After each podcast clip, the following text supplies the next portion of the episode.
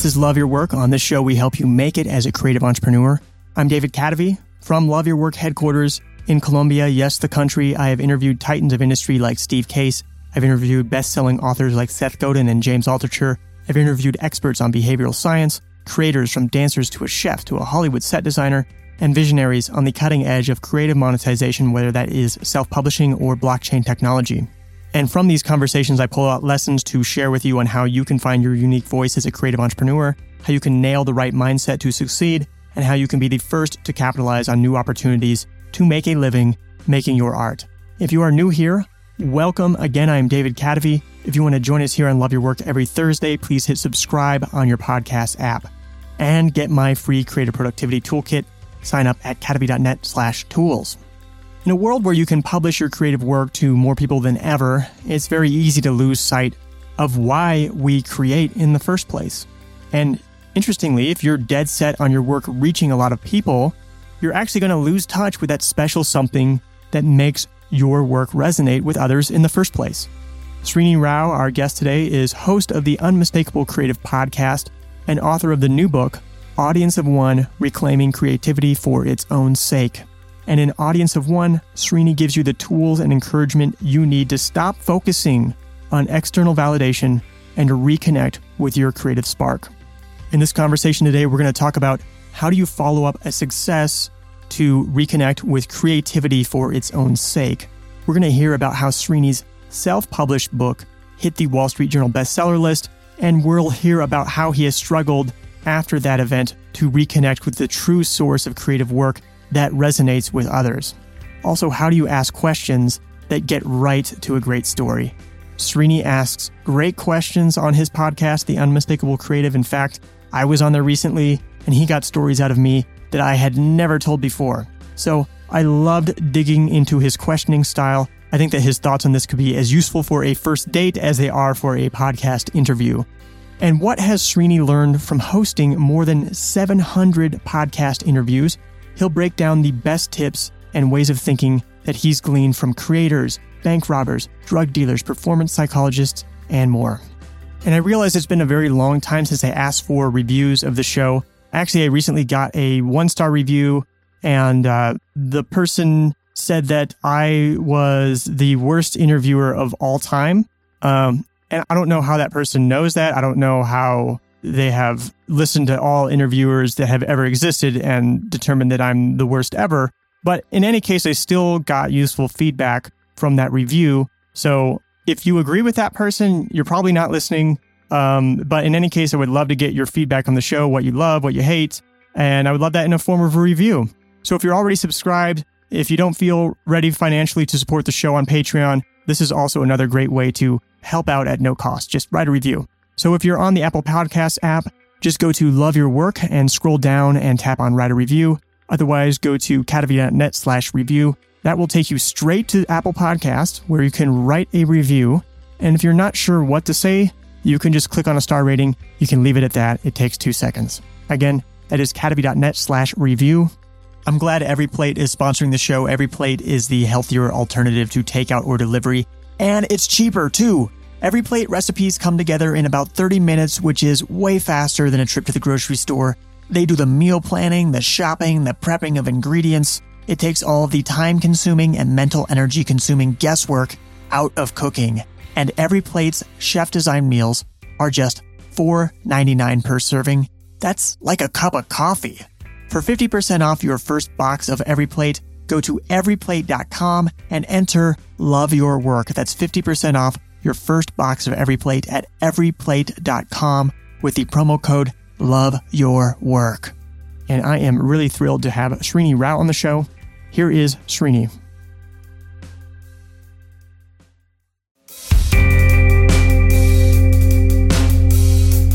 Okay, I'm here with Srini Rao from the Unmistakable Creative Podcast. And Srini, uh, I'm not going to ask the same questions that you ask when you start your interviews, but I really love your opening questions. You ask things like, "Where did you grow up? Uh, where what uh, what did your parents do? How did that affect your um, your path as a creator? And that really gets your conversations off to a really good start. And I'm curious, where did you uh, get the idea to start asking questions such as that? Uh, and when did when did that when did that begin? Yeah, you know, it's interesting. Um, so one of the, the things that uh, a business partner who who I've actually just parted ways with just a week ago on on amicable terms, he's still a good friend. We just kind of reached a point where it was just time for us to to uh, you know move apart. But he had been listening very closely, and he said, "Man, he said you get these just beautiful nuggets out of people, but he said it it takes twenty minutes to get to that, and the mm-hmm. richest and deepest part of the conversation is 20 minutes in. He said, I think you can get there faster. And I said, how? He said, by changing the opening question. And so I decided to give it a try to see what would happen. And it was really interesting to see the first person's reaction because they, they thought it's so different than how you would start a conversation with somebody you've mm-hmm. never spoken to before. And uh, you know, usually the first question is first response is nobody's ever asked me that before, which is always a good sign. But part of the reason for that and what I started to realize after doing it hundreds of times was that you can't answer those questions without telling a story and human beings are hardwired to listen to stories. And the unmistakable creative is very story driven. We're not about tactics or, or, you know, increasing the ROI of your business or whatever, or things like that. We are very much in the business of telling really interesting stories. And uh, as a result, you get these really fascinating, uh, thought provoking, and insightful nuggets out of people. And immediately what happens is that their guard comes down because they've shared something very vulnerable. They've shared something that's personal. They've shared something that's deep. And as a result, you end up having a very, very intimate conversation in which you're able to get them to talk about things that they've never talked about before. And I said this to uh, one of the people at Creative Live. I said, if you can get your guest to feel something, then you are going to inevitably invoke an emotional response in the people who are listening. So mm-hmm. really, more than anything, it's driven by the desire to tell compelling stories. And the thing is that human beings are hardwired to listen to stories. And as you said, you know, it, the moment you ask that question, you can't stop listening because now somebody is telling a story and you're like, okay, now I need to figure out where this is going to end. Yeah, it's funny. I, I have always felt like, oh, I would feel so strange asking such a, a personal and uh, uh, pointed question right off from the beginning, but it seems to work very well. I mean, I, I know I, I certainly try to avoid, you know, tell me about yourself. And I also try to avoid the the just simple welcome back and forth thing that happens uh, during the beginning of, of of a lot of conversations.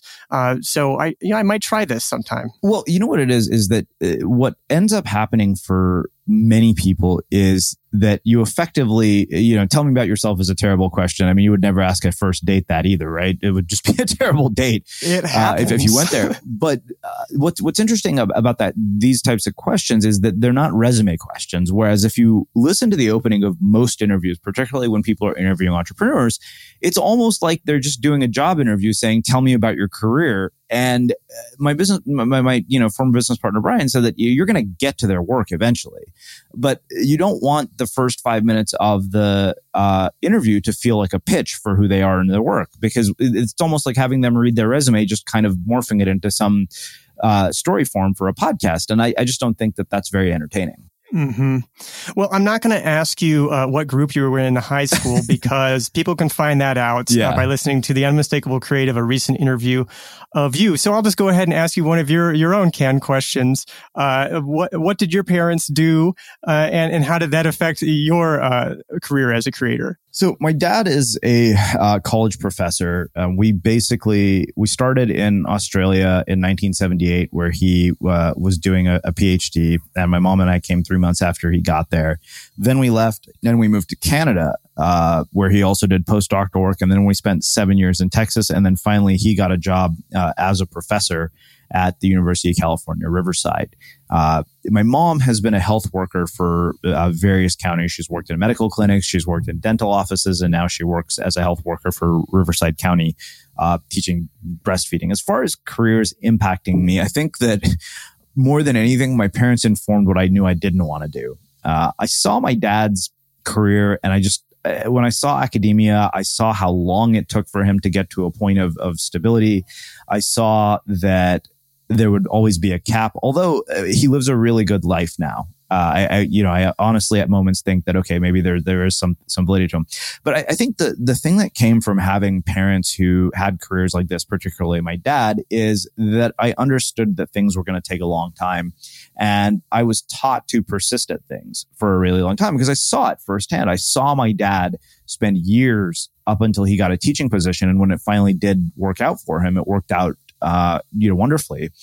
And I think the other thing is because of the fact that I'm Indian, I also had this sort of discipline that I was brought up with. You know, nobody put our report cards on the fridge when we brought straight A's home from school. It was kind of just, well, yeah, of course you brought straight A's home from school. If we didn't bring straight A's from home from school, hmm. the question was why? What did you do wrong? Why did you not study?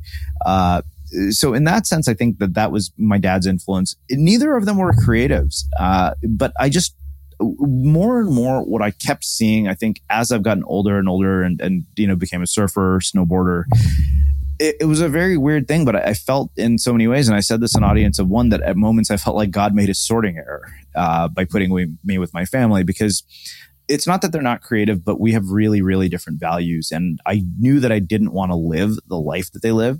And so in that sense, I think that in one way, what my parents did informed the early part of my career because I just did what I thought uh, would work, what was expected. I chose what was safe, secure, and stable. And the weird thing is, despite choosing what was safe, secure, and stable, that didn't turn out to be the case for me in those situations because I got fired from all my jobs. I don't mm. think there was this understanding of, you know, do something you're passionate about, do something that you love. And I, I remember reading a, piece on Medium that you wrote about the fact that you wouldn't recommend uh, living this freelance life to anybody. I never forgot that piece. It really stuck with me. Oh, and, uh, and, and I think about it at moments and, and sometimes I think, yeah, maybe there's something, some truth to that is that maybe this, this isn't something that a lot of people should do. Uh, but I think that they're sort of, uh, the fact that they're immigrants really more than anything else uh, created this sort of work ethic and this drive, and then this other sense that they struggled. They really went through a lot of hard times to give us everything, and and uh, it would be irresponsible to piss away all the hard work that they did to give us this golden opportunity. But at the same time, you also realize that wait a minute, your parents aren't the ones who are going to live with the consequences uh, of the choices that you make with your life, your career, and just about every other aspect mm-hmm. of your mm-hmm. life. So, in that sense, I, I would say it's it's I think their influences have been indirect, but more than anything, I, I think they've informed what I've chosen not to do more than what I have done. Right. And, you know, but they also began their careers in such a different absolutely world. You yeah. know, you could, you could, you could do that. I, I, I really re- resonate a lot with what you're saying. You know, my, my, my father worked for the same company for, for 37 years, you know, very persistent and steady. And I think I learned a, a lot watching that, but it was, it was not the career that, that I wanted to have. But really today, um, how can you be guaranteed, uh, to have that kind of security anyway? Um, and and to to what you said about not recommending this this profession, yeah, this is something that I, I still feel, and it's something some people will ask me sometimes, like, how do you know whether you should write a book? And I tell them, you know, because you have no choice. Uh-huh. Uh, is that the way that you feel? I think to some degree, yes. It, it, I remember hearing this interview with Matt Damon and Sam Jones, and the fact that Matt Damon said that he had no pack, no backup plan, like that there was no plan B, that this was the plan. And you I mean think, Good Will Hunting? Well, Good Will Hunting and, and, you know, being an actor in general, because oh, right, a lot of people yeah. don't know this, but prior to Good Will Hunting, Matt Damon was very unknown, but he'd already been around for 10 years. And mm-hmm. the reason that he and Ben Affleck wrote Good Will Hunting was that they needed to create a job for themselves. They actually said the reason we wrote that movie was because we needed work and we figured, okay, if nobody's going to hire us, let's write our own movie and star in it. Uh, mm-hmm. But before that, nobody really knew who they were. Uh, and but the, the idea that there was no plan B, that there was no backup plan, that was really interesting to me because the, the thing about having a backup plan when you go into a creative career it's almost like the backup plan can become a self-fulfilling prophecy. Not because you you you know don't intend to. And i'm not saying that you should do really stupid and risky things. I've seen a lot of people do things that don't make any sense like quit jobs with no idea how they're going to make any money and then finding themselves completely broke two months later. Um, I, I think that there has to be some thought to how you go about this. I think that the other part of it is I, I, you say you don't have a choice. So I'm the person who's got fired from every job I ever had. To me, I, I, felt like, yeah, I don't have a choice. Like I have to figure out how to make this work because I did it the other way and mm. it didn't work for me. Uh, although funny enough, I think now I would be a much more valuable asset to any organization given everything that I've done and learned from building unmistakable creative. I've gotten this crazy education that I think is, is probably unparalleled in terms of, of knowledge. Uh, I've like a, an encyclopedia's worth of information in my brain. But I, I do think that it has to be one of those things where you are so deeply drawn and deeply compelled to do this thing that you just can't not do it. Right. And I mean, I, I know I've heard your story about moving back in with your parents mm-hmm. at I think age 30 or something to start Unmistakable Creative or the, the precursor to it, perhaps. Uh, we can get into that. Yeah, absolutely. And uh, at that point, you felt like you didn't have uh, any other choice because you had gotten fired from everything, or or, or was there a, a, an element of well, I could go look for more jobs, but I feel compelled to do this? Well, it, it's a combination of both. I did look for more jobs. Nobody hired me. Mm. Uh, the, the, entire time I was building Unmistakable Creative, people were const- like I was trying to apply for jobs, and the the problem was that we were reaching this point where resumes were becoming worthless, and the only thing I really had, and my resume was particularly worthless because I'd been fired from all my jobs. So there's no reason I wanted to put that out to a potential employer. So my portfolio of work, uh, what I'd built at Unmistakable Creative, the blog I'd built, and all this stuff had become basically the equivalent of my resume. And I remember uh, going into a job interview and, and some guy asked, what is this? I was like, it's a body of work. And of course, this guy had no idea. This is a, a person who'd basically spent his whole life working at a company. And he said, you know, when I asked about the corporate culture, he said, yeah, when we say eight o'clock, we don't mean 8.15. And I thought, okay, here is a guy whose entire world is dictated by following rules. Mine mm-hmm. isn't. Uh, I would not even I'd be miserable here. And I, I kind of wish that I had the balls to just be completely honest in that interview and, and say to the guy, you know what, Chuck, I think I would fucking hate working with you, to be honest. I think we can conclude the interview right here. Just based on that comment alone, I can tell you that I'm not a good fit for you guys. Good luck with your hire. And what's interesting is the VP for who was hiring for that position and the person they've hired all got fired three months after that. Uh, so it wasn't for a lack of, of trying, but it was becoming very clear that, okay, I've done it this way and it's not going the way I needed to. So why am I trying to do something and force fit something that clearly isn't working? I think I'm going to just cut off the possibility of ever going down that road. And yeah, you like you mentioned, I mean, there are a lot of sacrifices that came with it. I moved home. I lived at home until I was like 39 years old, which is ridiculous. Um, I, I decided not to pay off my student loan debt. And in some ways, uh, you know, what I've always said is I think I've done far greater, I've done far more for society and for humanity by building unmistakable creative than I would have by paying off my debt. So if I had paid off my debt, some investment banker would have gotten a really big bonus. But the thing is, he's going to get that bonus whether I pay my debt or not, even though he's responsible for causing billions of dollars in losses. Uh, but that's a whole other aside. So I thought, all right, why am I stressing about paying my debt when a CEO who is, you know, operating at losses is taking a $90 million bonus to hell with him, you know? Uh, so, you know, th- all that aside, I, I, think that I realized that I felt like I really didn't have another choice. I didn't even know that student loans were something that you could uh, that you could decide not to pay. I thought they were completely unforgivable for your well, entire they're, life. They're, they're unforgivable, but I'm paying like the bare minimum. Oh, gotcha. Right.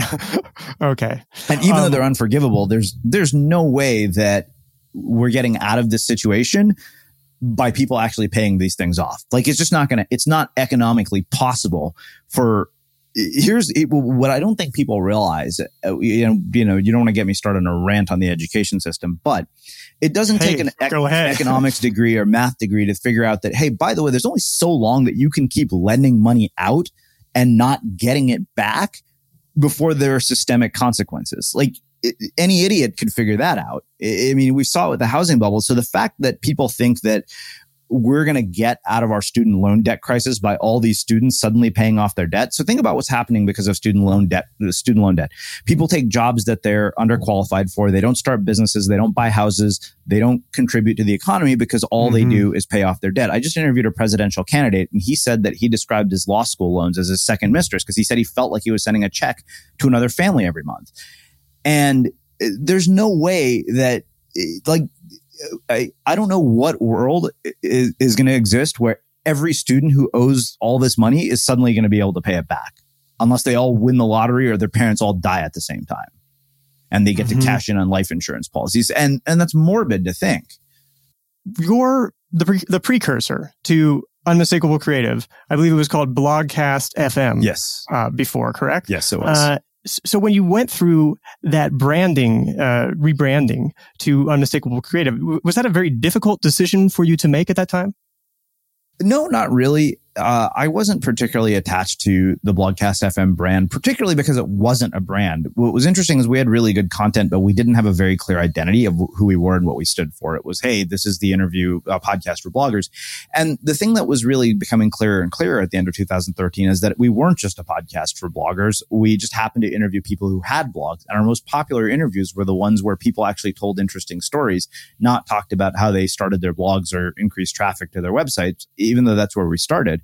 I think that more and more when you got to see that wow, these are some really fascinating people. That's what made the whole thing so much more interesting. So it wasn't a hard rebrand. I mean, it took a lot of work, but in terms of letting go of the old brand, it, it didn't take much convincing for me. I kind of saw that it would be a, a whole different ballgame if we got rid of it. We would be irrelevant yeah. right now, or been, we would have been out of business by now. Yeah, and I love that you you did that. Uh, most important, I I love that you started as Blogcast FM because I think that one thing that I see that holds a lot of people back in creative endeavors, and this is something that I've struggled with myself is not beginning because you don't feel like you got the positioning right. You don't feel like you've got figured out exactly what you're going to create. Whereas sometimes you can just create something and then what it's about starts to emerge. Is yeah, that kind I, of what happened? Yeah, I, I, would say so. I think clarity comes from taking action, uh, particularly when you're unclear. Uh, because if you do something, at least you get some feedback as to what works, what doesn't, what resonates, what doesn't it's a really easy trap to fall into, and it, just turns into a form of, of sophisticated procrastination. Uh, but it's really only when you start putting stuff out. Like I, I writing books is a perfect example of this. I, I, waited for years, and then finally I thought, okay, well, nobody's going to come and offer me a book deal. To hell with this. I'm just going to publish my own book. And it's funny because my self-published book was far more successful than my traditionally published books have been.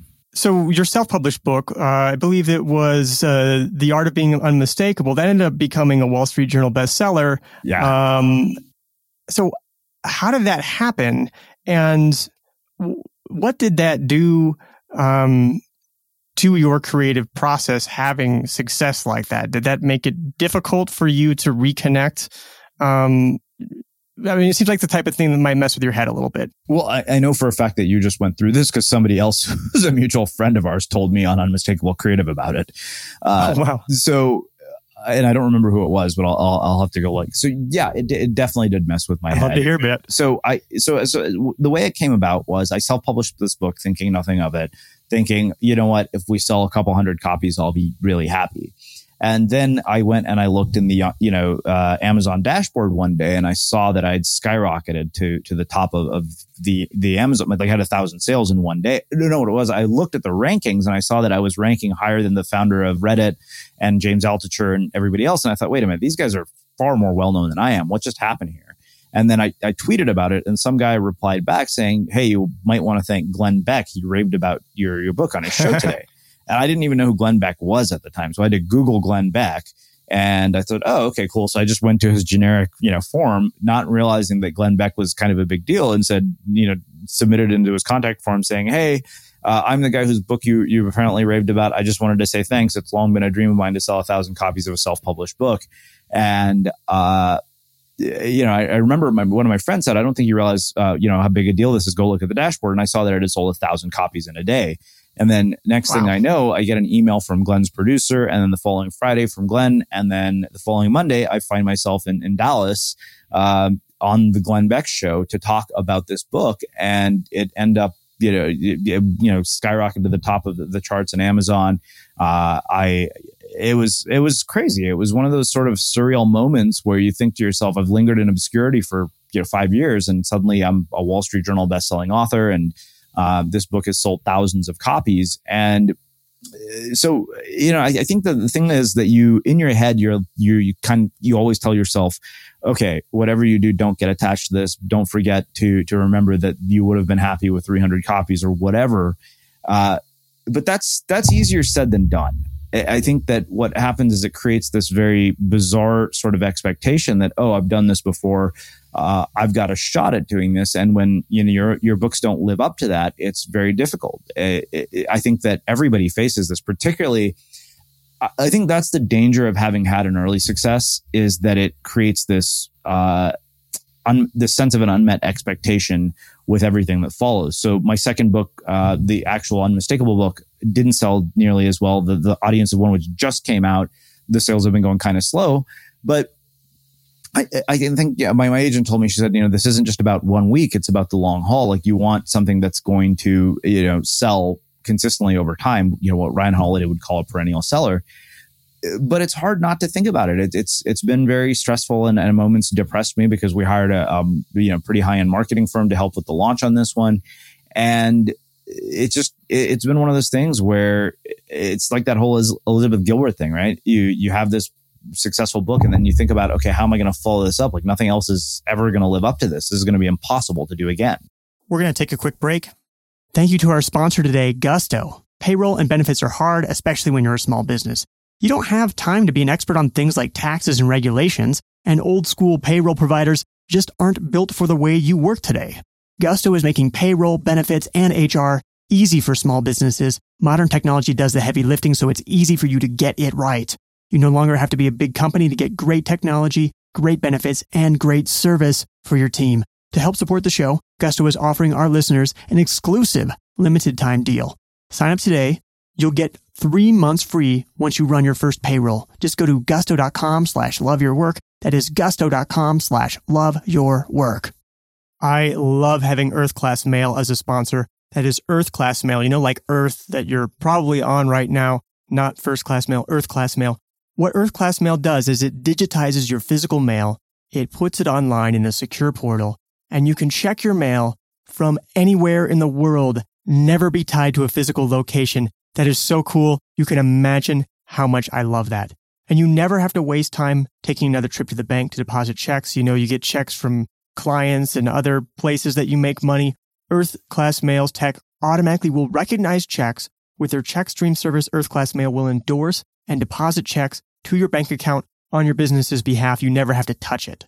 With Earth Class Mail, you can transform your office into a paperless environment. Scan documents, mail, other important items like invoices, receipts. They're all turned into fully searchable PDFs. Earth Class Mail has set up a special offer just for Love Your Work listeners. So listen up if you want to get 8% off the monthly plan or 10% off an annual contract. Visit earthclassmail.com and use the promo code love your work when you sign up. That's earthclassmail.com with the promo code love your work. First of all, I have to say, like, it's just, I don't know a lot about Glenn Beck. All I know is that he's a very polarizing figure. Mm-hmm. And uh, so it's just, it, first of all, it's just very surprising and amusing to me that he latched onto your book. What, what was his uh, angle on that? You know, I, I, think it was funny. He called it the nonfiction Atlas Shrugged of this generation. I think he liked the fact that it was based on a sort of very independent uh, mindset of focusing on being a creator. And uh, really, I think in a lot of ways, it was a book about permission to go out and do something. I mean, to this thing of, of, of a book being a long haul, I mean, that's one of the things that I've found with, you know, I have self published my most recent uh, main main book you know after lots of rejections and stuff.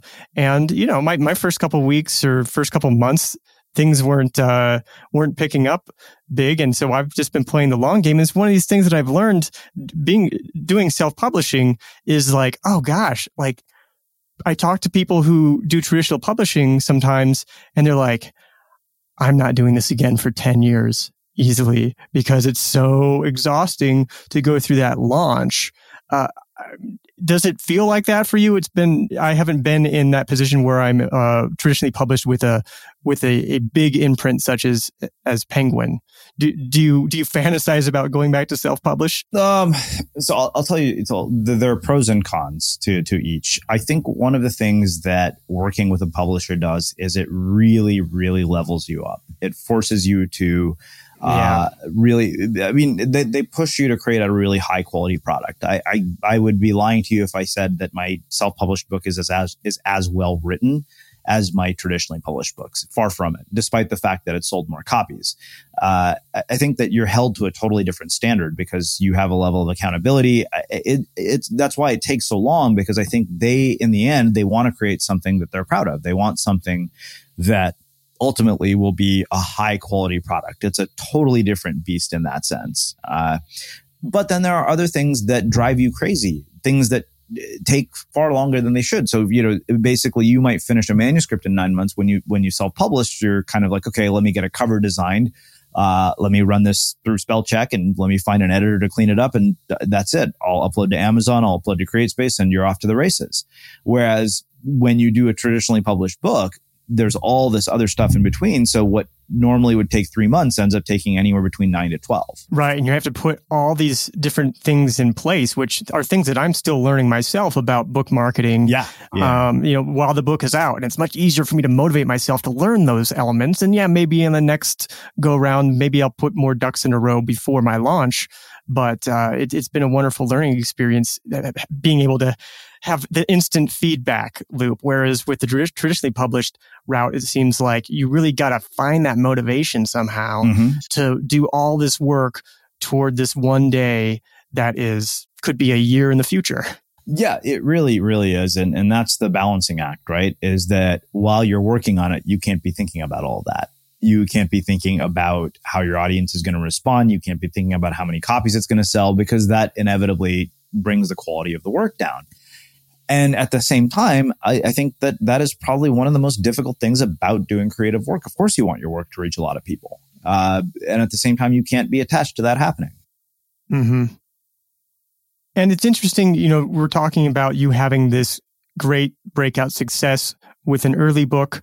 Um, and, and we're talking about this new book, Audience of One, in which you're talking about reclaiming creativity for its own sake, for connecting with uh, your own satisfaction in doing your creative work. Is there any element of this book in which you are writing it uh, to help internalize or instill certain philosophies or ways of doing things in yourself? Oh yeah, absolutely. I, I, think that's such a such a, a wise observation on your part. It, it's funny because I think that every time I've, I've, yeah, I've talked to my sister a few days ago and it, she asks about it. And I said, well, it's not selling as many copies as I want. She said, yeah, but isn't that the whole message of the book? And uh, so, yeah, I, I think in a lot of ways, uh, somebody told me once we teach what we need to learn. And I think for me, that that's largely been what this book has been. It's been incredibly challenging because, uh, one, it was you know it was the, it was the end of a contract for two books. Uh, I really wanted to do better. It didn't do you know my my first book didn't do as well as I'd hoped, and so uh, despite sort of talking about this idea of an audience of one, I, I absolutely have, have, really struggled with this. I, I have a, a, piece on Medium I think titled um, "How My Addiction to Achievement Has Almost Destroyed Me," and it, it really has. I mean, it, it's taken me to some pretty bad and, and sort of dark places to to realize that wait a minute I, you know I'm, I'm struggling with this message mainly because i'm the one who probably needs it more than more than anybody and Uh, you know i don't you don't write a book because you want it to linger in obscurity and of course you want people to to read it of course you want to to sell more because I think that the the thing that I always say, I've said this in the book, is that when you're successful with your creative work, basically what happens is you get the opportunity to keep doing that work. And that's the part that scares me is that it's not as successful as I would like it to be. And it makes me question whether I'm going to be able to keep doing it. Hmm. It reminds me of a, a, quote that I've heard Jeff Goins share a number of times. Uh, from Walt Disney, we don't make movies to make money. We make money so we can make, more, make movies. more movies. Yeah, yeah, that's that's precisely that's so true. Like that is ultimately why you know I like why do we have sponsors in the podcast so we can keep making podcasts. Yeah, and that's yeah, that's why you want to sell more books so you can you can keep uh, making books and keep selling them. Absolutely, yeah. So, what are some of the things from Audience of One uh, that you have been able to instill in in yourself and what are some of the things that maybe you discovered in the process of writing this book that you might not have discovered had you not uh, taken the time and effort to focus on thinking about this this one message of creating for creative for creating sake? Well, I think that the biggest sort of takeaway and probably the most tactical chapter is the one that we did on the power of your environment, right? And your environment basically includes everything that you hear, see, smell, taste, or touch. That means the information that you consume, uh, the blogs you read, the podcasts you listen to, uh, your physical space, so the desk you work at, the chair you sit in, the lamps on your desk, the lighting, all of that. Uh, all of those things have a huge impact, not only on your on your mood, but they also have a big impact on your behavior. And what's interesting is by making all of those things deliberate choices, you actually end up being able to alter behavior without having to consciously think about it. So I'll give you mm-hmm. one example, and some of this might be familiar to you because you're a writer, but uh, one of the things that I do before I go to sleep at night is I clear everything off of my desk and I put out a pen. I put out a notebook. I put out my noise cancellation headphones and the book I want to read. And that's because the first thing that I do every morning is write and read. And that makes it much more likely that I'll do it because I, have created an environment that's conducive to the behavior that I want. Uh, but you can apply that framework to virtually anything. And to me, I think that was one of the most revealing things about this book is, is that it took from, took what had started out as an item on a to-do list and turned it into a lifelong creative practice, something that I will probably never stop doing. Mm-hmm. So you're you're thinking about different ways that you can sort of design your environment mm-hmm. uh, to shape the behavior that you want to have as a creator. Because I think, uh, I mean, like you said, this is this is something that I do myself.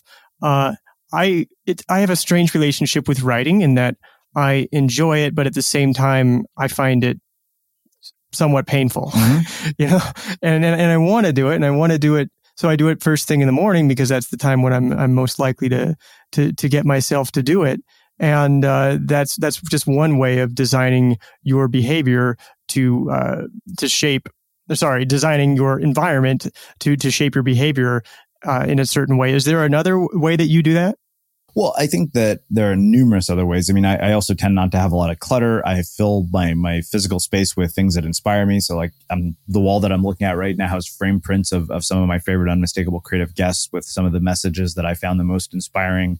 Uh, it, stuff like that and and you know I tend to be very clean. Like I think being minimalist is is a way to to keep your mind clear because I want to preserve my my cognitive bandwidth for uh, the things that matter most. And when you just have a bunch of you, you physical clutter creates mental chaos in my mind. Right, and and so you were saying that it doesn't sound like the book is going as well as you had wished that it would be going. And so is that the thing that's taking you to the dark places that you're, you're yeah, talking about? Yeah, that is, that is part of it. There's, there's, that's a small part of it. There are a bunch of other things too, personal stuff that's happened over the course of the year. But that, that, it, you know, I think that the, the thing that's so hard about this is that you keep telling yourself over and over, don't have any expectations.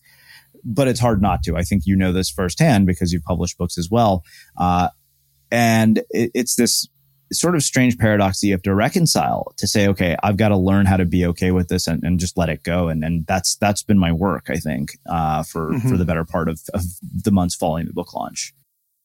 I mean, it's amazing to me that you would even come on the show and say like, "Oh, you know, this book isn't selling as well as as I thought it would." Um, I don't know. I, I'm thinking back to the beginnings of of my latest book, and people would ask me, you know, how is it going? And and my my first reaction uh, w- was like, I, I actually, I actually don't know. I mean, like I know how many books it's selling, but it, it's it's it's so hard to know how well a book is going to do yeah. Uh, in, in, the beginning. Well, and, and the thing is, I feel like if I if I told you it was going amazing, I would I would be lying. And it's only been out for a month, so that's another thing to to think about. But I, I also think it would be irresponsible uh, of me not to be transparent. The good news is that the message of the book is really really resonating with the people who've read it uh, you know the tweets that have come in, the Instagram posts. Uh, a lot of people seem to be really, really appreciating the message. So I think the, the good thing about that is that if something has emotional resonance, it has the potential to keep spreading long after uh, a launch period in which you're aggressively promoting it. Hmm. I mean, going back to your your Wall Street Journal bestseller success, I, I, I guess I, I don't remember seeing uh, your timeline of like w- whether there was any sort of uh, gap between that and, and your next book. Yeah, Did there that, was. There was a big gap. Do any did that create any anxiety for you? Like you know, big shoes to fill, being your own. Oh yeah, uh, of course, no, no, question about it. I, the reason I got my book deal at Penguin was because of the fact that my self-published book had been a big success. So uh, just imagine going in with the the fact that your book deal was contingent on this, uh, and the idea is that okay, this guy moved fifteen thousand copies, probably he could do it again. Hmm. Yeah, and I, I guess I had a a somewhat similar experience in that my first book was successful, but it was you know completely niche, and so I ended up in a completely different different genre. But it actually ended up taking me quite a while to even realize like how lucky I got uh, the first time around, and and that to to to make that sort of thing happen again, that I was going to have to like clean the slate and and in a way start over. Like it was for myself. I it it really I think it really brought my head into places that were a detriment to to my work. Uh, and then it t- took me a while to get back to to to to creating for creating's sake. That's that is that is one of the hardest things to do. I think it's it's actually sometimes worse after you've been successful because of the fact that you have these expectations. Whereas if you had never been successful like that in the first place, then you have no idea what you're missing. I want to go back to what you were saying about uh, being in those interviews early on and, and wanting to, and now thinking I probably should have just said, oh, fuck this. I don't really uh, want to work this, work here, work with this, um, work at this job. That makes a lot of sense to me. And, and when I think back to those early days of trying to be in uh, your typical career where you go get a, uh, you go to an interview and you go get a job and you you you hold that job for a while. I always didn't real, realize at the time, but there was sort of a disconnect in that I had a, a wide variety of of interests and I wanted to figure out and do my own things. And every job I, I was looking at, it, it they kind of wanted you to do some very specialized kind of thing. And so very it, took me a very long time to realize that it, it wasn't a, a, fit for me in the first place. Is that something that uh, you've discovered along the way? I mean, you were saying that you felt like it did, you didn't have a choice, but was it that you it was just the wrong fit for you to begin with. Yeah, I absolutely think it was just the wrong fit to begin with because I think when you mismatch talent and environment, it's easy to believe that you don't uh, have any talent and it's easy for somebody who runs the environment to believe that the person is is problematic but usually it's just a mismatch. Mm-hmm. did it take you a while to figure that out? Yeah it did. It took me a really long time. So I, I think that if somebody put me in a role where i was doing creative work i would probably thrive. Well it's funny you were saying that you would be a great asset to a company now but i'm assuming that I'm assuming that you wouldn't want to have a day job. Myself personally, I have had nightmares that I'm being offered like a half a million dollar salary somewhere. which is a strange nightmare to have because in in in the dream I'm I'm like really torn. I'm like, I don't know, half a million dollars is a lot every year, but I don't think I can stop doing what I'm doing.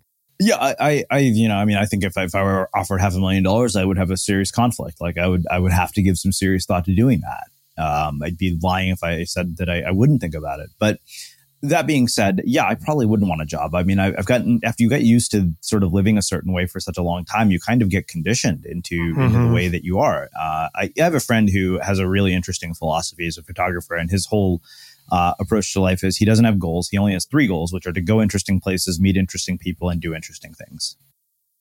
Is this Tynan? No, it's not. Okay, that's, funny. He was he was recently on the podcast. Sounds like somebody who would have uh, a similar yeah a, a, similar philosophy to that.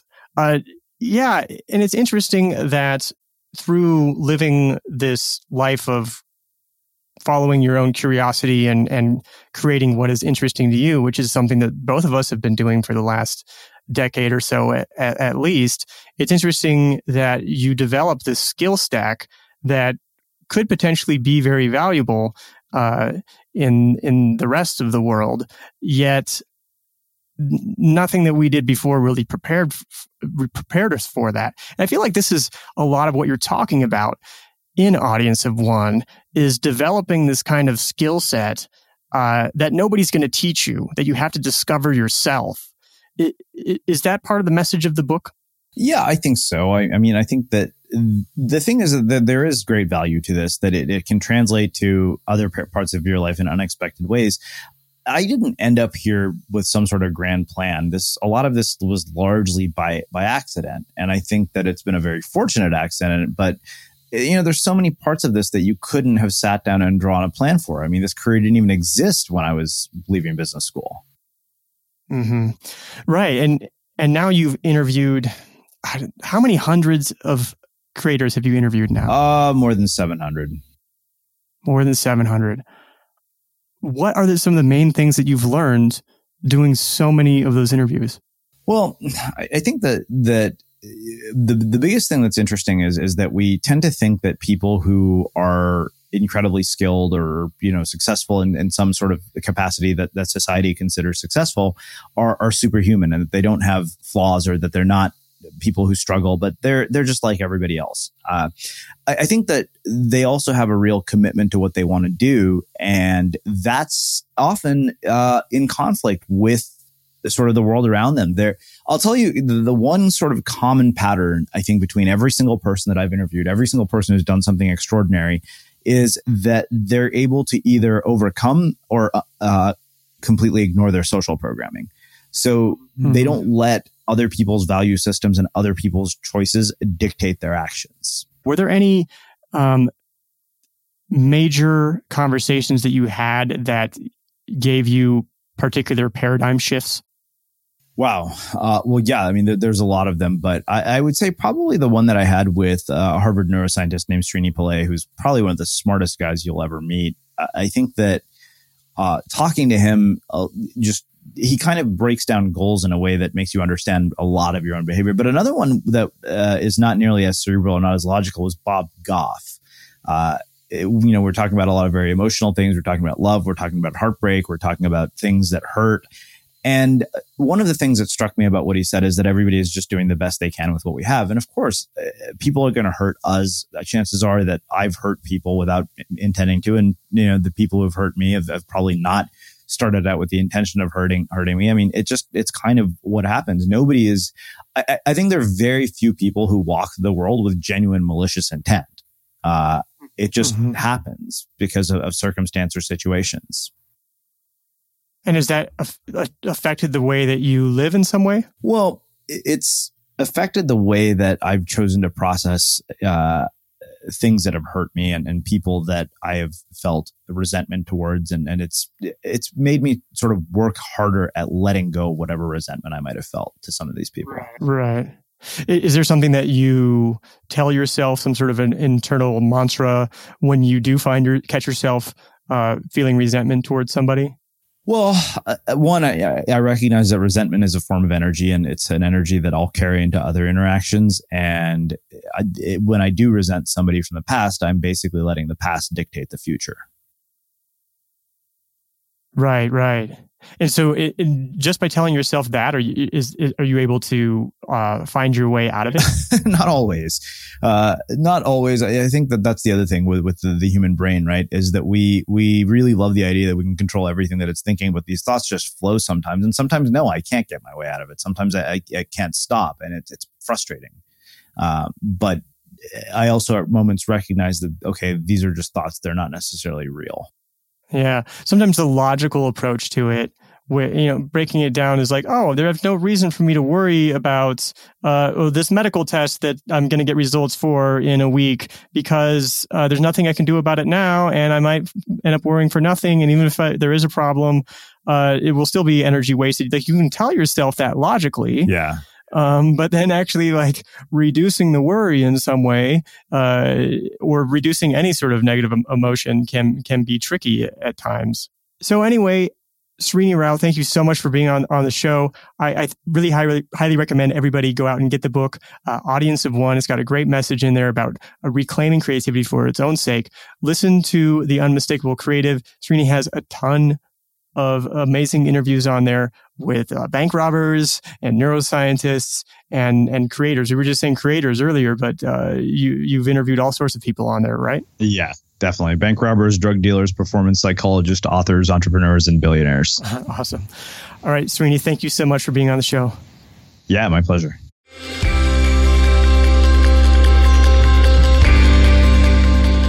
Is Love Your Work helping you find the intersection on your love and money Venn diagram? Does it bring you the inspiration and motivation to make you into the person that you want to be? If so, we, together, you and I, can make this the show that we want it to be. I'm trying to make a nourishing and thoughtful show, and I could use your help with that. Please donate to the show. Just a coffee a month will help support the hosting and production of this show. Just a coffee a month will help spread Love Your Work's message, helping more people live a balanced life with a healthy definition of success. To donate, visit our Patreon page at kadavy.net slash donate. Patreon is a platform that lets you support creators like me, vote with your dollars, and keep Love Your Work going at kadavy.net slash donate. As a thank you, you'll get early access, bonus content, and a discount on Love Your Work merchandise. Learn more at kadavy.net slash donate. That's kadavy.net slash donate. Love Your Work is brought to you in part by our Patreon supporters, such as mini sponsor Roxana Maynard of Agility Alchemist at agilityalchemist.com and top supporters such as Jeffrey Mason and Vitas Pankavicius. This has been Love Your Work, and I'm David Kadavy. The theme music for this show is At Sea by Dorena from the album About Everything and More by arrangement with Deep Elm Records at deepelm.com. Love Your Work is a production of Kadavy Inc.